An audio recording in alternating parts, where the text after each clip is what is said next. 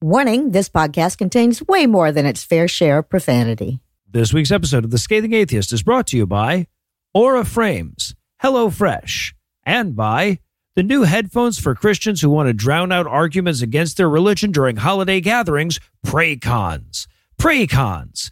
They just always play bells real loud because nearly all information contradicts your worldview. Enjoy. And now, The Scathing Atheist. Hi, y'all. This is your favorite atheist member of the Deep State, checking in from Bujumbura, Doha, Lima, Mogadishu, Guatemala, Ouagadougou, and Ankara, and that's just this year. With all that's going on with Ukraine and Russia, Israel and Palestine, and Lebanon and Syria and Saudi and Iran, with a side of China and Turkey, not to mention the fuckheads in Congress, there is no doubt that we did, in fact, evolve from filthy monkey men. And yes, I mean men. I need to retire.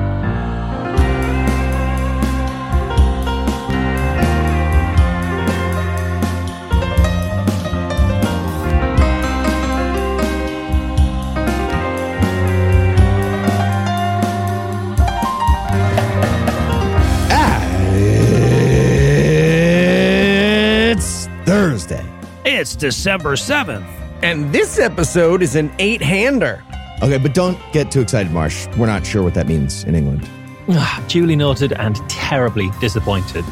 Uh, I am Michael Marshall. I'm Noah Lugeons. I'm Eli Bosnick. I'm Heath Enright. And from both sides of the pond, this is The Scathing Atheist.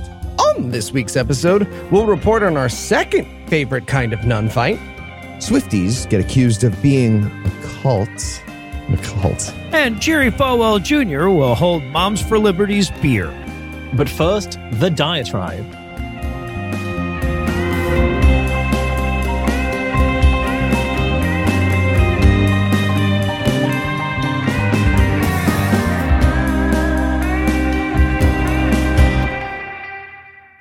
There's this weird phenomenon that we see a lot over on god awful movies where a character in a movie will start off as a jesus believing god fearing grace saying christian but then at some point in the movie usually around the end of the second act they become christian.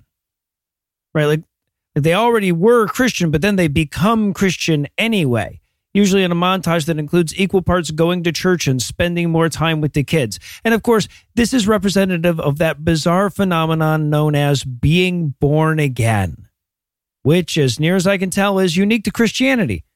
There, there's no other group one might belong to that has a recognized form of belonging to it again more. Not that I can think of anyway. Stamp collectors don't have that. Tennis players don't have that. Atheism doesn't have that right? Like if I came out here today and I told you that I'd recommitted to my atheism or that I had become more atheist, what what the fuck would that even mean? Uh, would it mean that I don't believe in more gods or that I don't believe in them harder? Right? Like, yo, I'm so atheist. No, I actively reject comic book gods like Darkseid and Primus. But but but Christians talk about this shit without batting an eye. I recommitted to the Lord. She was redeemed. He was born again. Of course, like many of the more baffling questions about Christianity, the mystery around this one disappears as soon as you ask what the church itself gets out of it. Right? Parishioners don't demand that their thing makes logical sense. That's a prerequisite for their job, right? They're, they're, they're like, okay, so you can tell me I can become a Christian even though I'm already a Christian? Well, it's certainly not weirder than telling me God is his own fucking son. So who am I to argue? And from the perspective of the church, terms like born again and revival basically offer them a chance to sell you a Christianity DLC. And it serves the same purpose, right? So, for, for those of you who aren't into video games, I should explain that DLC stands for downloadable content like an expansion pack, right? Like, like, you've already finished the game and you're getting kind of bored with it. But what if we offered you a couple new levels, a dozen new side quests, and two more playable characters or whatever? Would, would that reinvigorate you? Would that be worth a little bit more money? And and much in the same way that they're used in the video game industry, the church uses them to make more money selling you something that you already own. You know, the very term born again kind of gives away the game, right? Because it, cause it makes sense that you'd eventually get bored with Red Dead Redemption 2 but it doesn't make sense that you'd eventually get bored with eternal salvation. If you would, it kind of would defeat the purpose of having it, wouldn't it? But no, the inevitable flagging enthusiasm for religion comes from the fact that you stopped believing it. The, the, the, belief is unsustainable. Even a trickle of skepticism is enough to erode it. Give it a few years, and that trickle of doubt will carve the Grand fucking Canyon into your comforting certainty. And what do you do? Well, either you can grow the fuck up and stop believing in fairy tales, or you can be born again. Born again, where you can revert to the comforting naivety of being a baby, return to a state of innocence born of ignorance. Of course, all this has to be papered over with some kind of theological hand waving because to admit the purpose is to defeat the purpose in this instance, right? If you admit that your Christianity wore off, you have to admit that your new Christianity will probably also wear off. You'll have to admit that Christianity can wear off, which means you have to admit that Christianity doesn't fucking work. Right? It's supposed to bring you comfort in times of need, but it can fade away in times of meh. What what chance does it stand in times of real turmoil? But not, but not only that, if you admitted that you needed a fresh coat of Christianity, you also have to admit that for some period of time you slipped into atheism, right? Or, or at least you slipped closer to atheism. And in so doing, you didn't find yourself cooking any more babies or strangling any more puppies than you were before. But most importantly, you'd have to admit how genuinely trivial your religion is, and Christianity can't handle that for even a fucking second. Listen to their rhetoric. You ask a Christian, they'll tell you that salvation is the most important thing in the world to them. They'll rank their love of God over the love of their own families. They'll tell you they would give their lives before they would deny the risen Christ. And yet, when it's put to the actual test of time, their religion can't even hold a person's enthusiasm as long as fucking stamp collecting. They're talking about your Jesus. We interrupt this broadcast and bring you a special news bulletin. Joining me for headlines tonight are the Blanche, Rose, and Dorothy to my Sophia, Heath Enright, Eli Bosnick, and Michael Marshall. Fellas, are you ready to share our feelings over a bit of late night pie? You are a pal and a confidant. And yes, Aren't I? and people are constantly checking whether or not I'm dead. I get it. I get it. This is all working out. Yeah, and I've always considered myself something of an English rose, so I'm I'm good with this as well. This is All good. right. Yeah, it's all, right. it's working out for everybody, Noah. Well, since every good 80s sitcom reference deserves a toss to a commercial, we're going to pause here for a word from our first sponsor this week, Aura Frames. And then if you like a picture, you can just tap it like this and it'll show up on the frame more often. Oh, very cool. Yeah. Hey guys, what you doing? Are you showing Marsh your ideas for our OnlyFans page again? Because we have talked about this, Eli. Okay, first of all, it's still a great idea. And No. second of all, no, I'm showing him the ultimate gift for the holidays, the Aura Frame. Oh, what's the Aura Frame? It's a new, unique, and more personal way to keep in touch, especially around the holidays. When you give someone an Aura digital frame, you can preload pictures with old memories, but the best part is you can keep updating it with real time pictures through the Aura app. So when you snap a pic of your kids opening gifts, Grandpa can get it on the frame in seconds. So why are you giving one to Marsh? Uh, because Noah, as the only member of the show who can be bothered to come to QED every year, I'm obviously his favorite now. So you don't want him to miss me, do you? Oh, I, I'm honestly.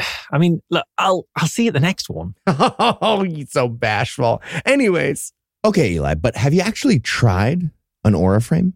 I sure have. Gave one to my mom and my sister this year for pictures of my kid, and they both love it.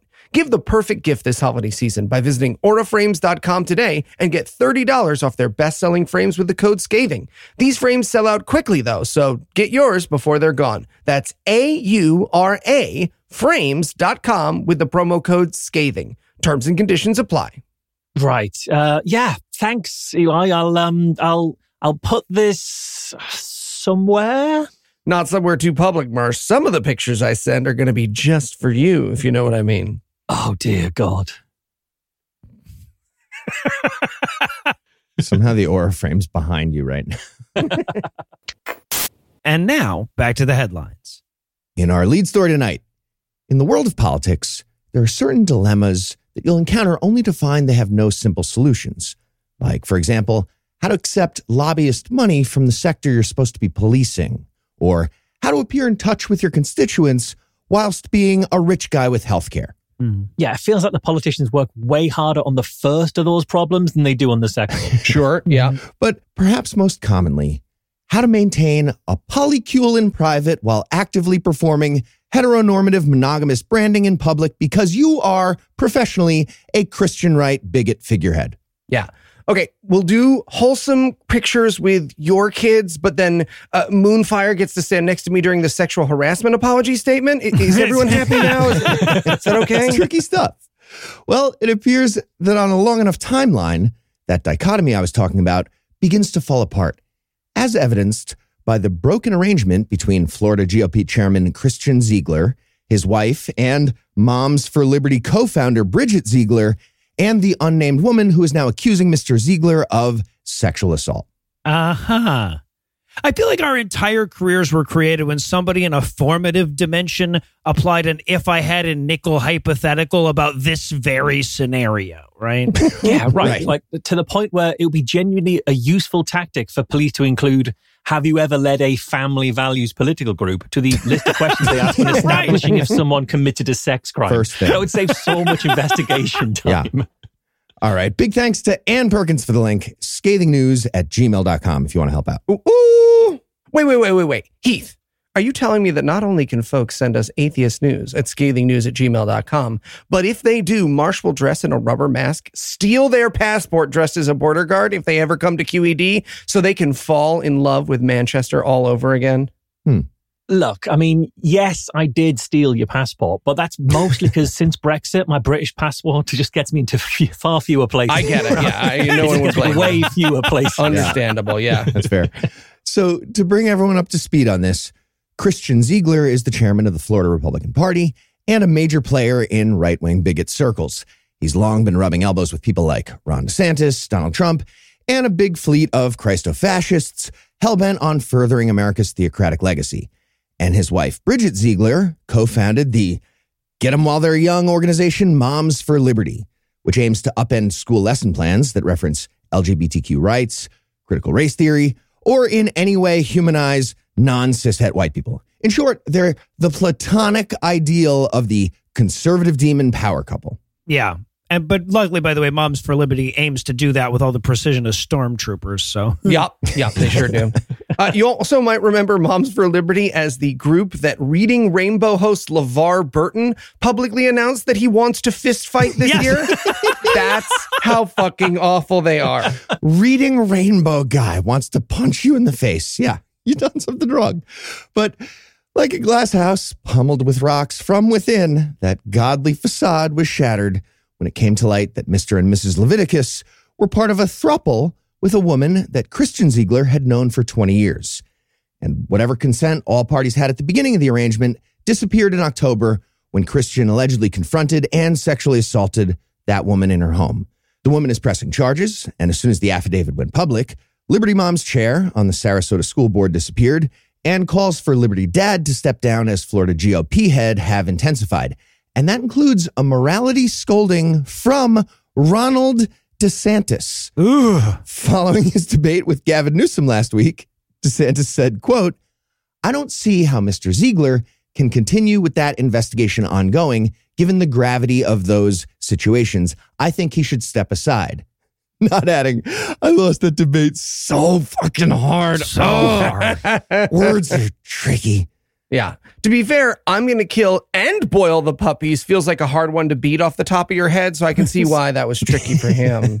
Yeah. So, aside from the irredeemable shame of getting integrity checked by Ron DeSantis, if you get Ronnie Two Boots to coherently affirm a position like any position, you know you fucked up. Hmm. And more generally, just everybody have a bunch of sex with whomever you please, assuming they all please as well. But if you're a Republican, you don't get to have any sex. No None sex at for you, all thank for you, just yes. so many reasons, including this one. Fair. Normalize never fucking a Republican. We can breed them out. there you go. And in Cohen Underground news, if you've ever been to London and you've found yourself taking the Underground, you'll know it can be a pretty unpleasant experience. You know, people crammed shoulder to shoulder as they career around the subterranean bowels of one of the most populated cities in Europe. I'm sorry, Marsh, you were talking to three guys who once regularly rode the New York City subway. Yes. You could not have a less sympathetic audience speaking to a group of anti vaxxers about misinformation on Telegram, and I've seen you do that second thing. Thank you. Thank you. The London Tube has cloth seats, Marsh. Do you know what New Yorkers would do with cloth seats? Are you crazy? No, you have no idea. You don't want to know. Stay in your ivory tower of London. I just think you want seats that wipe clean. That's all I'm saying. You want those seats to wipe clean. But if you have been on the tube of late and you've noticed like a tiny little bit of extra room between you and the guy pretending not to be reading your WhatsApp messages over your shoulder, you, you might want to send some thanks to the way of a, a group of Orthodox Jews whose religion has decided they're not allowed to use any part of the rail network in the capital of England for the stupidest reason imaginable. All right, their religion doesn't allow it is already the stupidest reason imaginable. So I feel like you mean the stupidest reason imaginable squared or something yeah, like it's that. It's like a subset of that. It's absolutely yeah, because it's because like what could it be? You know, is it because their interpretation of the Torah means they're not allowed within ten feet of someone playing the saxophone in an enclosed and tiled environment? No, it's it's not that. Oh, that sounds biblical. Okay, no, it's not that. Is it All right. because it's considered obscene for any member of their sect to get off at Cockfosters or find themselves trying to get to Shepherd's Bush only to be taken up the arsenal? Uh, no, it's it's not that either. Or maybe their religion forbids partaking in the kind of wealth inequality that sees one city monopolize all of the public funding and infrastructure investment. But it- it's not even that. It's not that. Okay, podcast listener, I checked and all the places Marsh just named are real and none of them are slang for butt stuff. I feel gaslit. I feel afraid. I mean, none of them were slang for butt stuff. They all are now. Yeah, they are. very Thank much are. you, Marsh. No, but the reason why 1,500 families in the Kohanim are currently in self-imposed subway exile is because one of the stations on one of the 11 lines of the London Underground, specifically the South Kensington station, has an entrance that is directly adjacent to the Science Museum. And that Science Museum contains science, which is like a big no-no for Orthodox Judaism. I get it, but like I, you know, at, at, at the risk of a panic, the very act of a subway existing also has science in it, guys. Yeah. Yeah, a bit. Yeah, if you think Science Museum is bad, wait till you hear about reality. yeah, right. So, specifically, there's a medical exhibition at the museum which includes the skeleton of a Danish woman who died 650 years ago. Oh, for and it's sake. forbidden for members of the Kohanim to come anywhere near a dead body who isn't a direct relative. Come on. Yeah. That, that's fine, you might think, because like London's a big city. It's pretty easy to not accidentally find yourself within that specific room of that specific building, the one that houses the corpse. but you're not thinking like a Kohanim because them, for them, being close to a dead body includes being under the same roof. Okay. And I mean, the firmament is the roof of the planet. So you're kind of fucked. Yeah, yeah.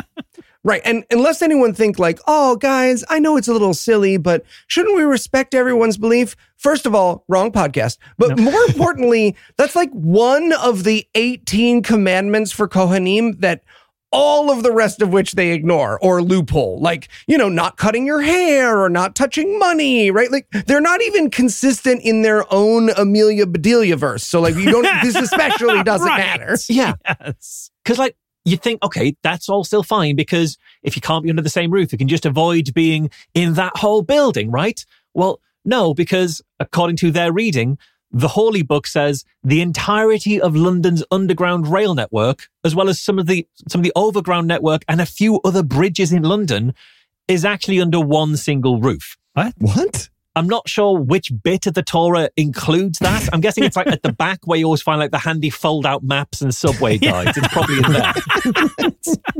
All right, so I feel like the only solution here is to hire three goyim to follow them around the subways while they're in there, like enclosing them in a triangle of yarn. I feel like that would do it for my understanding. Yes. Okay. Love this. The Eruv yarn hack is my favorite fucking religion thing.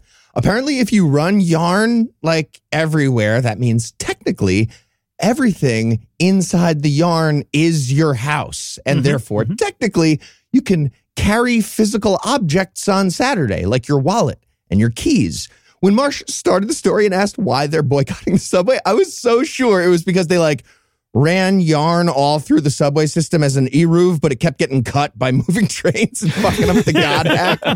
People were just like, ah, and threw away their keys. So all here would seem lost, except, yeah, you've guessed it. They've got this one weird trick that would hack the system and fool the Kohanim god. All they'd need to do is to put a metal doorway at that exit of the tube station and suddenly God would think it's a different roof entirely, and therefore the entire rail network would become mystically unlocked for them again. Oh, for fuck's Their God is so fucking dumb. Right? Like, I swear, if, if he was real, we could catch him with a box, a stick on a string, and a line of foreskins. we could draw a train tunnel into the side of a mountain with a drawing of Noah's trap and some yarn a bit down the tube, and God would smash into the side of it like Yeah, Wiley Coyote no question. into his own painting. The problem here is those sticklers at Kensington Council rejected the stupid metal door frame idea, partly because it would stick out at one bit and then become like an inconvenience to the other passengers or people with accessibility needs, but also mainly because it's obviously a stupid idea and allowing people's obviously stupid religious ideas to start affecting the infrastructural decisions of an otherwise secular body would just set a completely ridiculous precedent. Yeah, but in case they change their minds, quick reminder, everybody at home the holy door of the Church of the Flying Spaghetti Monster has 99 knobs that don't work, one that does, and has to be randomly placed each morning. Remember that, everybody. Just uh, laying it out now. So there will be no magical roof break installed. They're going to have to go back to their self-imposed tube ban. And perhaps when they're getting one of London's many highly convenient red buses, fuck the capital and all its money, they could consider the fact that if the contents of the Science Museum poses such a threat to their religion, maybe the fault lies not in the contents of the building, but in the contents of their magic book. Hmm. Hmm, That's good Persecution. Maybe. And on that note, we're going to pause for a word from our other sponsor this week, Hello Fresh. Okay, what about for breakfast? I mean, toad in the hole, obviously. I'm sorry, Toad? Hey guys, uh, wh- what's going on? Hey guys, I convinced Marsh to stay for Christmas and he's letting me know some of the traditional foods he's expecting.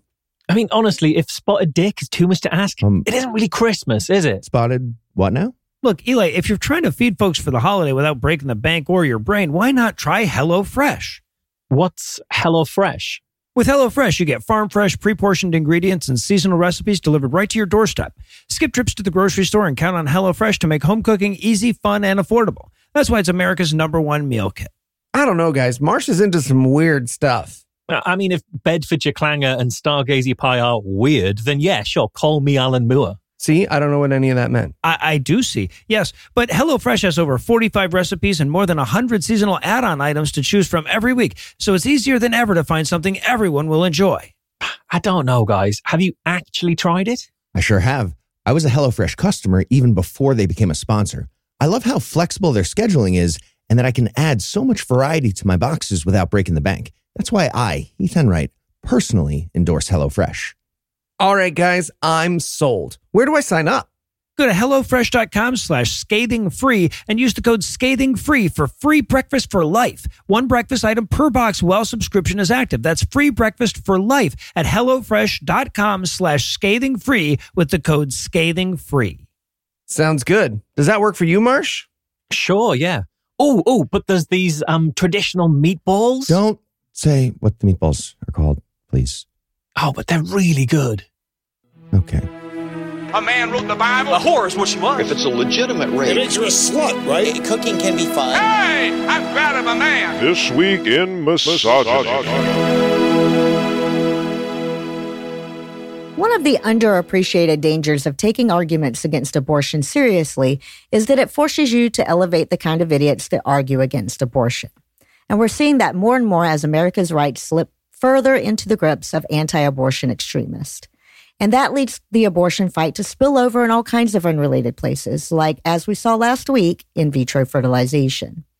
Case in point, one Dusty Devers, who in addition to sounding like a wacky neighbor kid from a 50 sitcom, is also the favorite to win a seat in an upcoming special election for the Oklahoma State Senate. Dusty is also a pastor who once delivered an anti-IVF sermon where he describes the discarded embryos as, quote, cryo orphans that are being, quote, cryo incarcerated in frozen prisons, end quote. He then goes on to say that people who use IVF are, quote, waging an assault against God. So, yeah. Take a wild guess what this guy is going to do once he gets in office and starts making laws. But I do have at least some good news to share with you this week, which is rare. I just learned that St. Mary's College, an all female Catholic school in Indiana, announced that it will start accepting trans students. And look, I'm not normally a fan of expanding the scope of religious education, but if we're going to have it, the very least we can do is have it with equality. And this is a step in that direction. But even if I wasn't inclined to applaud it from that angle, it's also good news because of the damage it's doing to bigots' cardiovascular systems when they find out about it. Because look, this is hardly unprecedented. A lot of Catholic colleges admit trans students, including at least 22 all female Catholic schools. But the people up in arms about this don't actually care about women's colleges enough to know that. So they're acting like this is a novel betrayal of God's holy order. And I am here for it.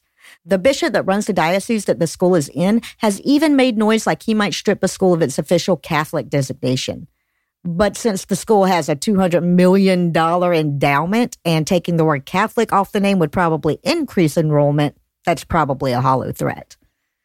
But that's hardly the only idiotic misogyny thing that Catholics are freaking out about at the moment. They're also still in an uproar over a recent music video that was filmed in a Catholic church, even though the woman in it was sexy. Specifically, when Sabrina Carpenter did a video where at the end, there's a lighthearted funeral scene for her past boyfriends where they're all in pastel coffins, and she's dancing around in an outfit that, while covering her almost completely, still does so in a sexy way. And so when the video came out, the Catholic Church freaked out so fucking hard that they ended up firing the priest who gave them permission to film in his church. So, yeah, it's demoralizing to see my gender repeatedly diminished by one of the world's largest and wealthiest institutions. But on the other hand, it's kind of empowering to know how terrified they are of my exposed clavicle. So I'll call it a draw. And with that, I'll wrap things up and hand you back over to Noah, Heath, Eli, and Marsh. Thank you, Lucinda. Next up in headlines in Victims of Pomp and Circumstance news tonight. We have another reminder that whatever benefits may exist in homeschooling, they have to be balanced against the incredible amounts of harm and neglect it manages to hide. And we were given a glimpse of that in a recent expose from the Associated Press that highlighted some of the abuses of Louisiana's notoriously flaccid laws on homeschooling, including a place called the Springfield Preparatory School, where you can just buy a high school diploma for 465 bucks. No classes, no tests, no verification of anything. Just a straight up trade like you're buying an overpriced poster. Cool. Uh, kind of like the Ivy League, but way too cheap, right? At least UPenn makes your dad buy a building or something. Right, It's too accessible. right, right. I was going to say, are we sure the education world wants to poke the that's just a useless piece of paper bear? Because I feel like it doesn't end well for them.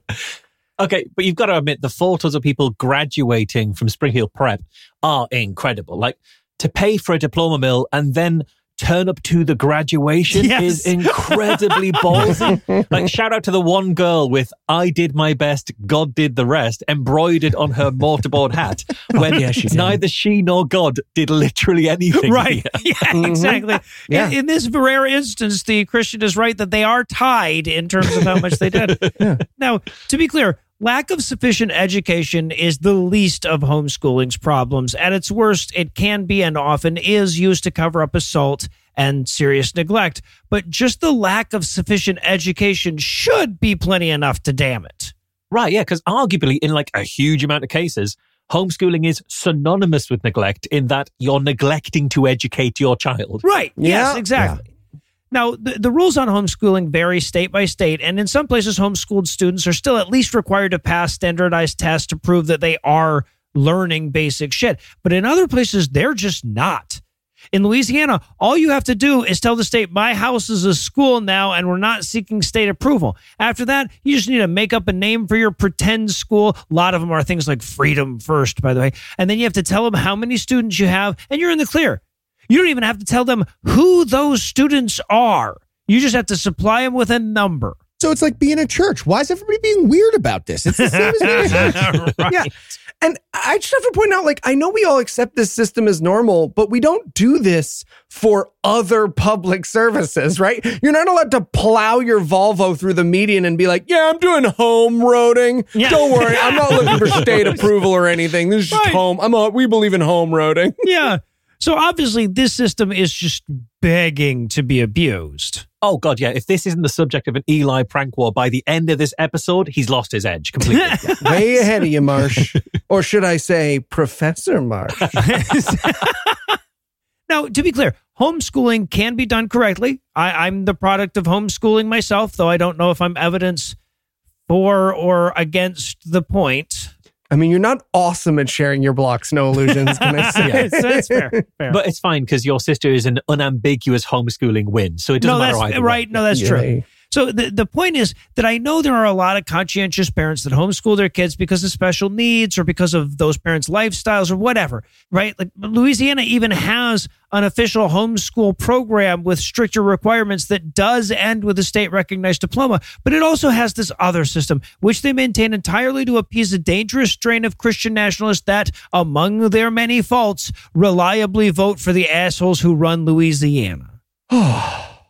And finally, tonight, in anti hero news, Taylor Swift has some bad blood with a priest in Nashville who claims that she's promoting witchcraft and demonic activities through her concerts.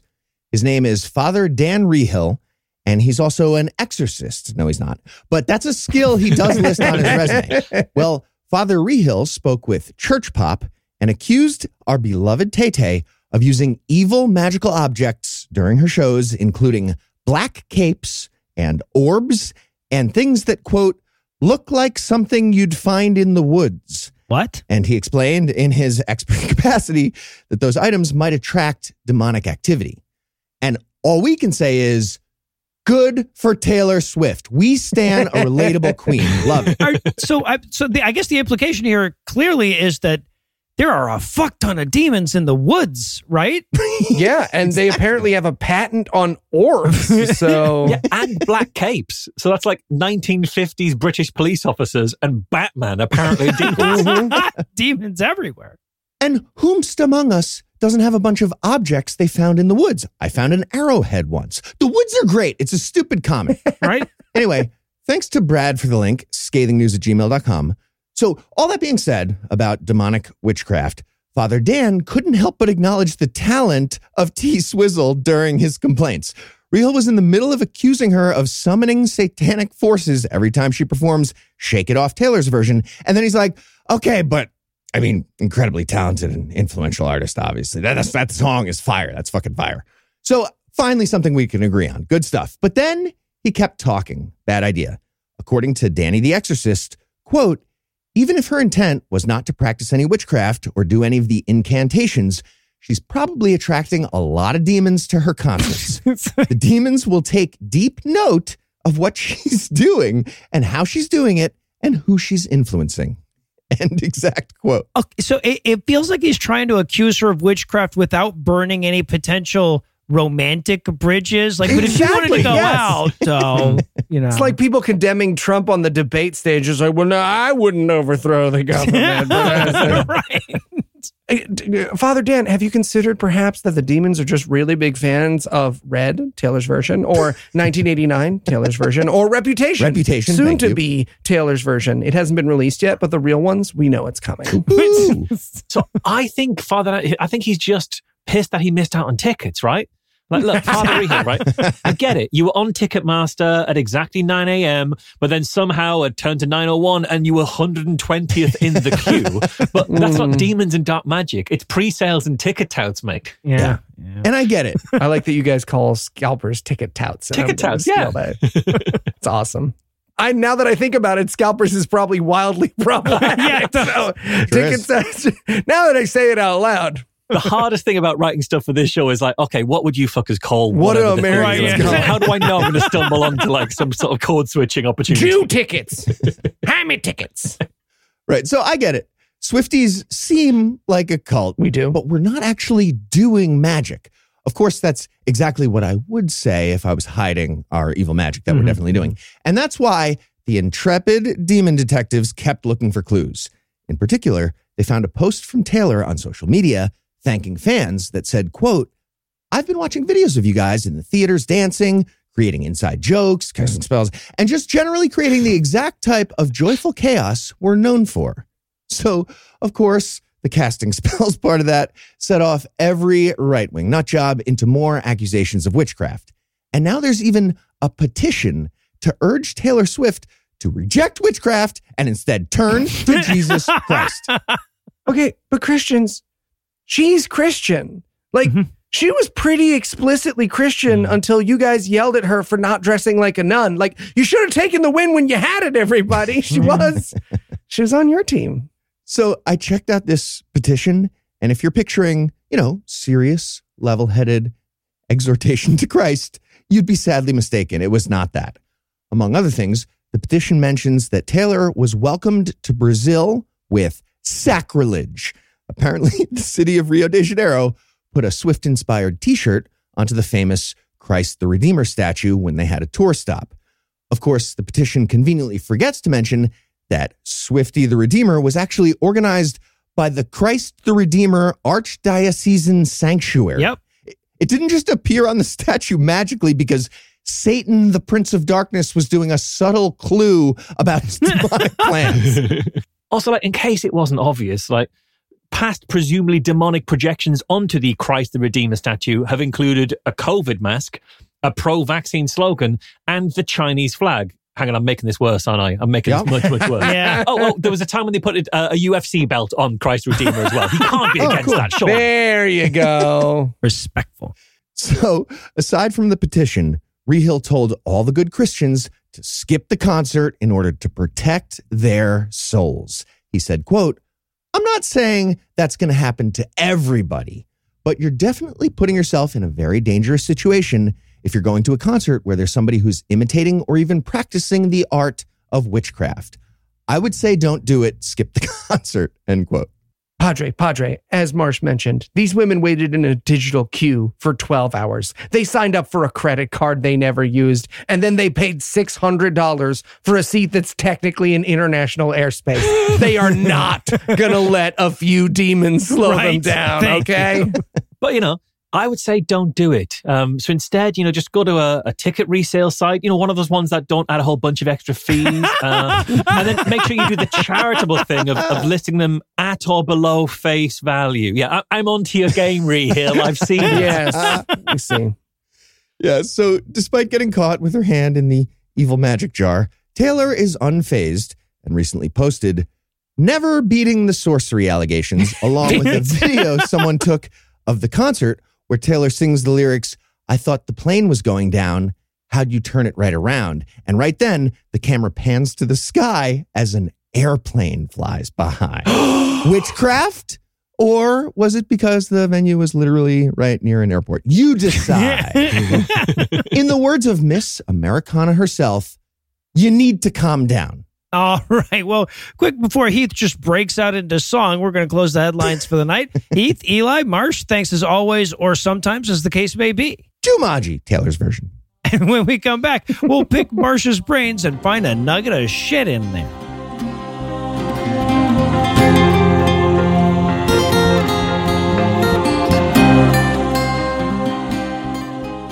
There are a lot of reasons we love to have Marsh on the show. His wit and expertise lend the show a broader perspective. His time zone makes it less weird when I say joining me for headlines tonight at 2:30 in the afternoon. But most of all, of course, we love to tap into his encyclopedic knowledge of con artists and womb merchants in a segment that we call Who's Woo? So tell us, Marsh, what made you pick this week's subject? So there is a well-known phenomenon in pop culture whereby the cover of a single gets way more famous than the original, despite being a poor imitation of it.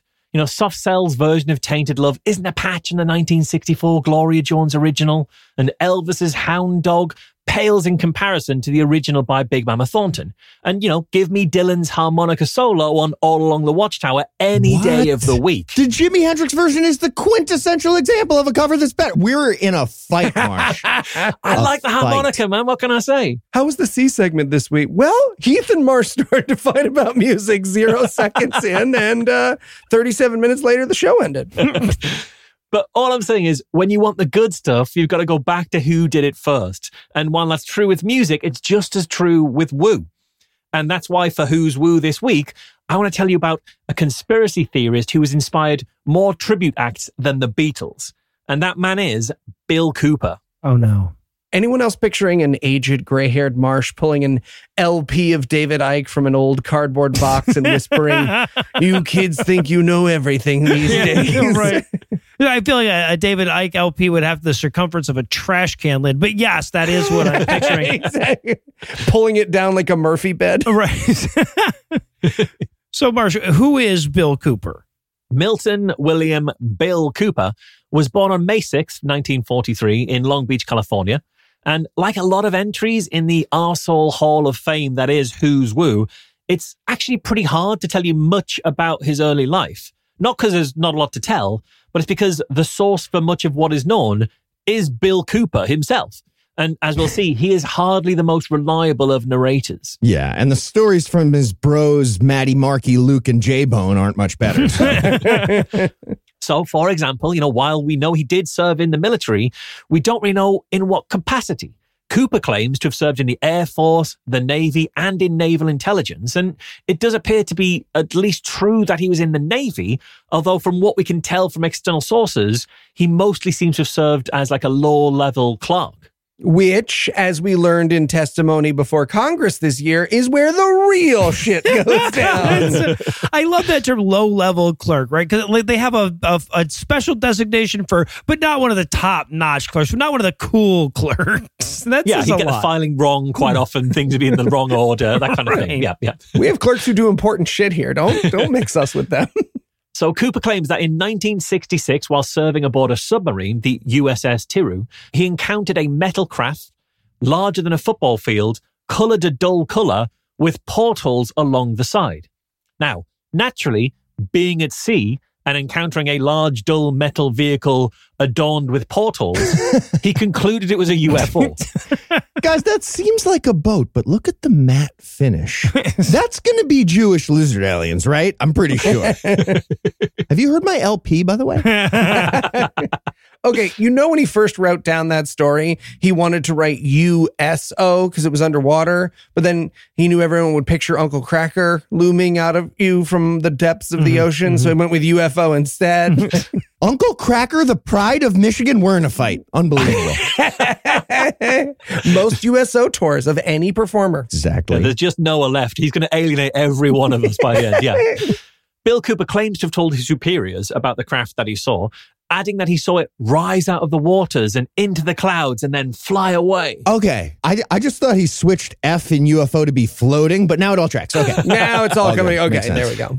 So his report, he says, angered his commanding officers who made him sign a document saying that he'd never ever tell anybody what he, what he saw that day, which he says that he signed. And we know that's true because he would go on to tell literally everyone about it, proving that he's someone whose word can be trusted. Yes. and do you promise never to testify before Congress that your buddy Steve's buddy Ralph told you at a bar one night after four Long Island iced teas about this? That's become a bit of an issue for us lately. Yeah. All right. So, all right. Uh, I want you to imagine what perspective a person could have from a submarine that would allow you to see a ship underwater, then watch it float up and fly away into the sky. God damn, that's some lazy lying. yeah, 100%. Right? I, there's the little hatch thing. I'm a fast I ran runner. to the periscope. I was the periscope went up as it went up, matched it. So from there, Cooper was sent to Vietnam, where he continued to apparently regularly see UFOs, but he was told not to tell anyone about them. So he didn't. But again, we only know this because he promised not to tell us, but then told us. Mm. Also in Vietnam, I saw this giant blue guy with his dick out. He's shooting lightning bolts. At, that's Watchmen. That's a Shit, wrong fake thing. So Cooper would go on to write that he saw entire Vietnamese villages wiped off the face of the earth by those UFOs, which perhaps explains why parts of Vietnam were so comprehensively destroyed during the time that American soldiers and American planes and American chemical weapons happened to mm-hmm. be there. Mm-hmm. Okay, if you're not picturing the kid from ET sailing across the moon with Henry Kissinger in his basket, then you are not the audience we know and love. All right. also mentioned on Marsh's LP of David. Yeah, Yeah, right, exactly. right. All right, but you know when the U.S. government first read this shit, they considered playing along with it, right? Like just for a second, they, they in some meeting somewhere, somebody was like, "Yeah, no, those uh, those UFOs were all over Cambodia. A lot of people saw them around Cambodia. A lot of lasers. A lot of lasers. So after Vietnam, Cooper tells us he was stationed in Hawaii to work for the commander in chief of the Pacific Fleet, where he found himself at one point alone with a tranche of highly classified documents that outlined all of the biggest secrets in American history, which I guess were being kept on a naval ship in Hawaii, a place renowned for its American naval bases being impenetrably safe. yeah, sure. As, as long as nobody pops Red Dead Redemption 2 into a PlayStation, then it tells everyone on the island to kill their kid quick before they're used as blood bags on Furiosa's car. But other than that, And by the way, Marsh, just for the record, now we keep our secret stuff in a bathroom at a country club, and it's just fine right there. That's right, Japan. Do your thing. yeah, we know you've been plotting it. yeah, no, but the whole like, yeah, but they wouldn't keep the uh, classified documents in there. That that whole bit just kind of falls That's apart true. in the modern it kinda day. falls apart. no, that is true. That is very fair. But uh, among those secrets and classified documents was the truth about what really happened to JFK. Huh. To JFK? Okay, so the box of secrets in Hawaii during Vietnam wasn't just Vietnam secrets. We have a conspiracy scrapbook with all the stuff ever, and we fly it around to different warships in wartime? Yeah. So here is apparently, according to Bill Cooper and those documents, what really happened to JFK because it wasn't Lee Harvey Oswald, obviously. Agreed. And it wasn't the second gunman from the grassy knoll either, because instead, the assassin was his driver, William Greer, who killed him using, quote, a gas pressure device developed by aliens from the Trilateral Commission. that feels like a, the result of a bet about who could stick the most bullshit into one theory about JFK. Or It something. sure does. No, it sure does. Because according to Cooper, Greer turns around in the Zapruder film to see that the presumably other external assassination that was still going on happened to be unsuccessful before firing the shot that did eventually kill Kennedy. Okay, wait. So the aliens shot at JFK and, and missed? Mhm. Yeah. And then the driver finished the job with the Gasatron 3000? Right, but the aliens forgot to invent a gasatron that doesn't push everything back into the left with gas Right, pressure, yeah. apparently. Obviously. Yeah, no, I get So it. that's how we caught him. So this information was, as you might imagine, something of a surprise to Bill Cooper at the time. Or it would have been if it wasn't definitely completely made up by Bill Cooper at a later time. Mhm, mhm. But still, in 1975, he says he left the Navy as a result of finding this stuff out, and he took with him the knowledge that he gained from that cache of top secret documents, which he claims became the foundational research behind the book that would secure his place in conspiracism law forever. And that book was Behold a Pale Horse. Yeah, I like the sequel, Behold a Horse That Thinks This Guacamole is Too Spicy better, but I, I like the original. So the book itself was 16 years in the making, with its release coming in 1991. And Cooper explains that gap as being the result of two assassination attempts by the US government, which initially intimidated him into silence. And so he then spent that 16 years just pulling together dozens of documents containing what he claims would be bombshell revelations that he then left instructions that if he was ever killed, those revelations should be released. And this, he claims, is what eventually prevented the government from killing him. But we're going to put a pin in that for now. Okay, what was preventing the government from killing him after 1991, though, when the book was released? That That's his fault when he gets killed, is what I'm saying. It is. It is. So the stage is now set for the release of Behold a Pale Horse. That's the 500 page, 17 chapter opus that made Cooper a household name in the kind of household that would normally see the written word as one of those liberal plots. Noah, don't even think about it for god awful books. Do you hear me? Hey, look, C.S. Lewis isn't going anywhere. He's still. I will attack your heart, Noah Lugeons. I shall be the one who attacks your heart with a knife. Okay, I was given a copy of this book. And uh, for the person who gave it to me, w- why don't you guys try to guess how many vaccines that person has had? Oh, it's, oh, it's, it's, it's, it's fewer than the number of ivermectin doses that they've taken. Infinitely correct, Noah. And, it, and of course, it's at this point that I have to shamefacedly admit that I read a copy that I bought for myself back in my conspiracy theorist days, and and did not immediately conclude that my worldview was nonsense. you got there eventually, and that's what matters, Noah. Uh-huh. You That did is that. That's, that's the important thing. But you learned uh, about the Fed, and that's important. That's important, right? You know who started all the wars. So that said, for a book that represented his life's work, not a lot of it was actually his own work. Because seven of the chapters and all seven of the appendices were written by other people or were reproductions of other works, including a full reprint of existing conspiracy theory hoax documents, Silent Weapons for Quiet Wars, and the Protocols of the Elders of Zion. Fucking yikes. Mm. I mean, look, say what you will about David Icke, but at least he writes his own nonsense. You know what I'm saying? And a lot of it, right? And a lot of it. So, to sidestep accusations of anti Semitism that could arise from republishing the most famously anti Semitic text of all time, Cooper prefaces his chapter on the protocols by explaining, quote, this is an exact reprint of the original text. It isn't. Um, this has been written intentionally to deceive people. Any reference to Jews should be replaced with the word Illuminati, and the word Goyim should be replaced with the word cattle. Yeah. Oh, now it's cool. So no, honestly, the naked anti-Semitism in that book was one of the first signposts that actually started to lead me out of that bullshit.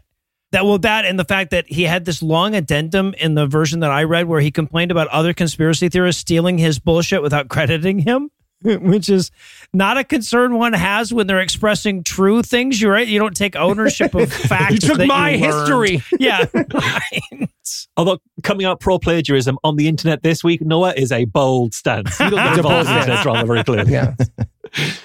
So it's the Illuminati who control the world, apparently not the Jews. Though later in his life on his radio show, The Hour of the Time, Cooper did seem pretty comfortable spreading the notion that the Jews control the media. So who knows? And on that same radio show, Cooper would explain that he felt the Ku Klux Klan was misunderstood Ugh. and actively encouraged patriots to join the group. Ah. And Cooper himself was often seen at Klan rallies. And he doesn't get to be in a Scream movie either. Will the censoring never stop, Marsh? Cancel Will it never culture. end? So the fact that Cooper was an open clan member who breathed new life into the protocols of the Learner Elders of Zion did little to limit the reach of his conspiracist manuscript. In fact, Manto Tshabalala-Msimang, the health minister for South Africa in the early 2000s, was criticized for sharing the book amongst the South African government officials by way of explaining how AIDS was created in order to reduce the population of ah, black people, Hispanic people, and gay people. Hold on, that sounded really bad. It's it's just the Illuminati killing cattle with cattle aids. Did I did I fix it? You guys still seem mad. So elsewhere in Behold a Pale Horse, Cooper suggested that Dwight D. Eisenhower was in cahoots with aliens to allow for humans to be kidnapped and experimented on, and that the Bilderberg Group, the Freemasons, and the Skull and Bones organizations were enlisted to cover up this intergalactic abduction treaty. It's a weird Avengers. I mean, it's not the weirdest Avengers, but top five, top five All weirdest. right, Avengers. Avengers Assembled. Oh, hey, did Paul Walker and fucking Pacey from Dawson's You're just nerds from Yale? You don't do you have powers? Like what are you doing?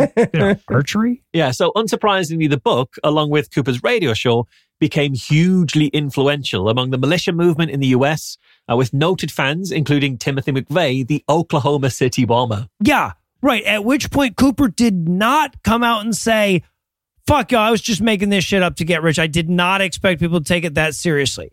Right? Like, I, I feel like that's something that needed an underscore. Yeah. So as Cooper became a bigger and bigger figure in the anti-government domestic terrorist movements of the late 90s, he also came to believe that the IRS and Bill Clinton himself were gunning for Cooper personally because, you know, taxation is theft and am I being detained? But in 1998, the answer to that latter question was yes, uh, when he was charged with tax evasion. But he did manage to evade the authorities and he became a wanted fugitive. Yeah, reporting live from. Wait, shit. No, not supposed to say that part. Just, uh, So let's let's go back to that pin that we put in the government killing him because on November the 5th, 2001, local sheriffs in Eagar, Arizona tracked Cooper down and attempted to arrest him, not just for that tax thing, but also for charges of aggravated assault with a deadly weapon and endangerment. Because while he was a fugitive, he kept getting to aggressive and violent disputes with his neighbors. The arrest went south. Cooper shot one of the deputies, and in return, Cooper himself was killed. that deputy, a young upstart cop named Hillary Rodham Clinton. That's right. Okay, this is why you always set up a second trove of national secrets after you release Yes. the first trove in your book and then become a wanted fugitive from the Yeah. FBI. That's a rookie mistake right there. Right. I have four troves. I have as many Yeah. troves as I, as I have No, that's- Horcruxes. yeah. Gotta- Yeah. yeah, that's smart. Redundant. You got to admit, though, at least he was committed to the bit. At least he was committed to it. yeah, thank you. After his death, Cooper's legacy has endured, including among a demographic that might seem an unlikely association for an admitted member of the KKK, the rap scene. Because his work's been repeatedly referenced by artists including Public Enemy, Tupac Shakur, and Jay Z, plus the hip hop group Killarmy, whose debut album was called Silent Weapons for Quiet Wars after the first chapter in Behold a Pale Horse. And as ODB of the Wu Tang Clan explained, everybody gets fucked. William Cooper tells you who's fucking you. Guys, I'm starting to think these fellows might not be the biggest fan of the Jews. Like, is that crazy? I feel crazy. Okay, right Jonah now. Hill only has so much time to meet with everyone all the That's time. true. Right, Win right. them And over be with his 22 Jump Street Jewishly, or whatever the fuck Kanye said. No, he saw the movie Yep, 22 yeah. Drum Street. Oh, he just mm-hmm. watched Jonah Yeah, Hill be they watched all it. watched that movie. Okay, Jonah Hill does have time to meet with everyone. Mm-hmm. Mm-hmm. Kanye West watched that film, thought Jonah Hill unambiguously a good guy, and nothing that's going to happen will change that appreciation of Jonah Hill. Don't no do that, have a different Marsh. opinion of Jonah Don't Hill. do that. Don't you do that, Marsh. Of course, the, the clearest disciple of Cooperism is none other than Alex Jones, who essentially lifted wholesale Cooper's entire shtick in the founding of his conspiracism empire. And while Cooper did actually appear as a guest on some of the earlier episodes of InfoWars, the appreciation was clearly not a two way street. Cooper apparently hated Jones, describing him at one point as, quote, a bold faced, stinking, rotten little coward liar, unquote, that pulled his conspiracies out of thin air rather than dedicated research like Cooper did. okay. Which, given how clearly Alex Jones is just a bad Bill Cooper impression, is kind of a bit like finding out that John Lennon somehow once met Liam Gallagher and called him a bellend. well, okay. I feel like we was mostly bitter though because Alex showed him he was working way harder than he ever had to. Yeah, I see. Still, while Cooper might be dead, it is clear that the effect he left on the world is far from diminished, given that it paved the way for highly successful grand conspiracy narratives like Pizzagate and QAnon, mm-hmm. and, and even arguably set the scene for the first Trump presidency. First, Don't say it like the first that. Trump presidency. hush. I'm You, you hush about his first shit. Why would you All right. ever say it like that? You're just picking fights with all of us this year. Tr- Marsh, you wrap up your essay. We are having a fight off air. I can't afford Christmas presents for all of you. but anybody who can leave such a lasting stain on the world two decades after their death absolutely deserves their place in Who's Woo. All right. Well, I need to go sit on fucking hot coals or something as penance for the small part I played in financing this asshole. But I appreciate your expertise nonetheless, Marsh, and eagerly await the next installment of Who's Woo?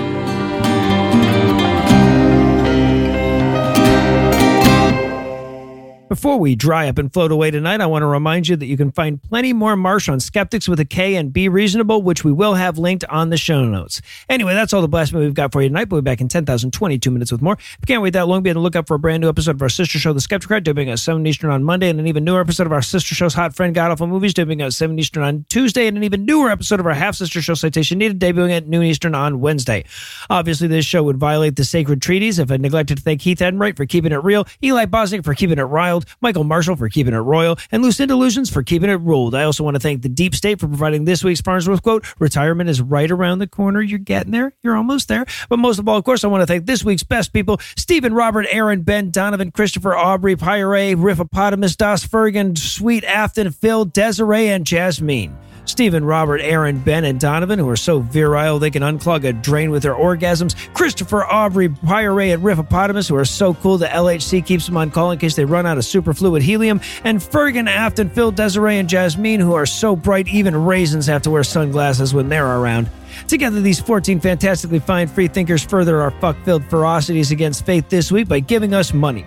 Not everybody has the money it takes to give some away for free stuff, but if you do, you can make a per episode donation at patreon.com slash scathing atheist, whereby you'll earn early access to an extended ad free version of every episode, or you can make a one time donation by clicking on the donate button on the right side of the homepage at scathingatheist.com. And if you'd like to help, but you and Expendable Income parted ways on Black Friday. You can also help a ton by leaving a five star review, telling a friend about the show, and following us on social media. And speaking of social media, Tim Robertson handles that for us. Additional writing for this episode was provided by Mike Schuster and Andrea Romano, and our audio engineer is Morgan Clarke, who also wrote all the music that was used in this episode, which was used with permission. If you have questions, comments, or death threats, you'll find all the contact info on the contact page at scathingatheist.com.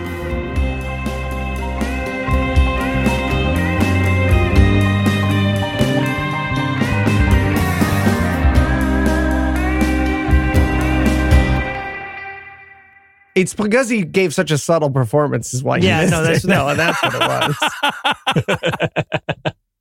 The preceding podcast was a production of Puzzle and a Thunderstorm LLC, copyright 2023, all rights reserved.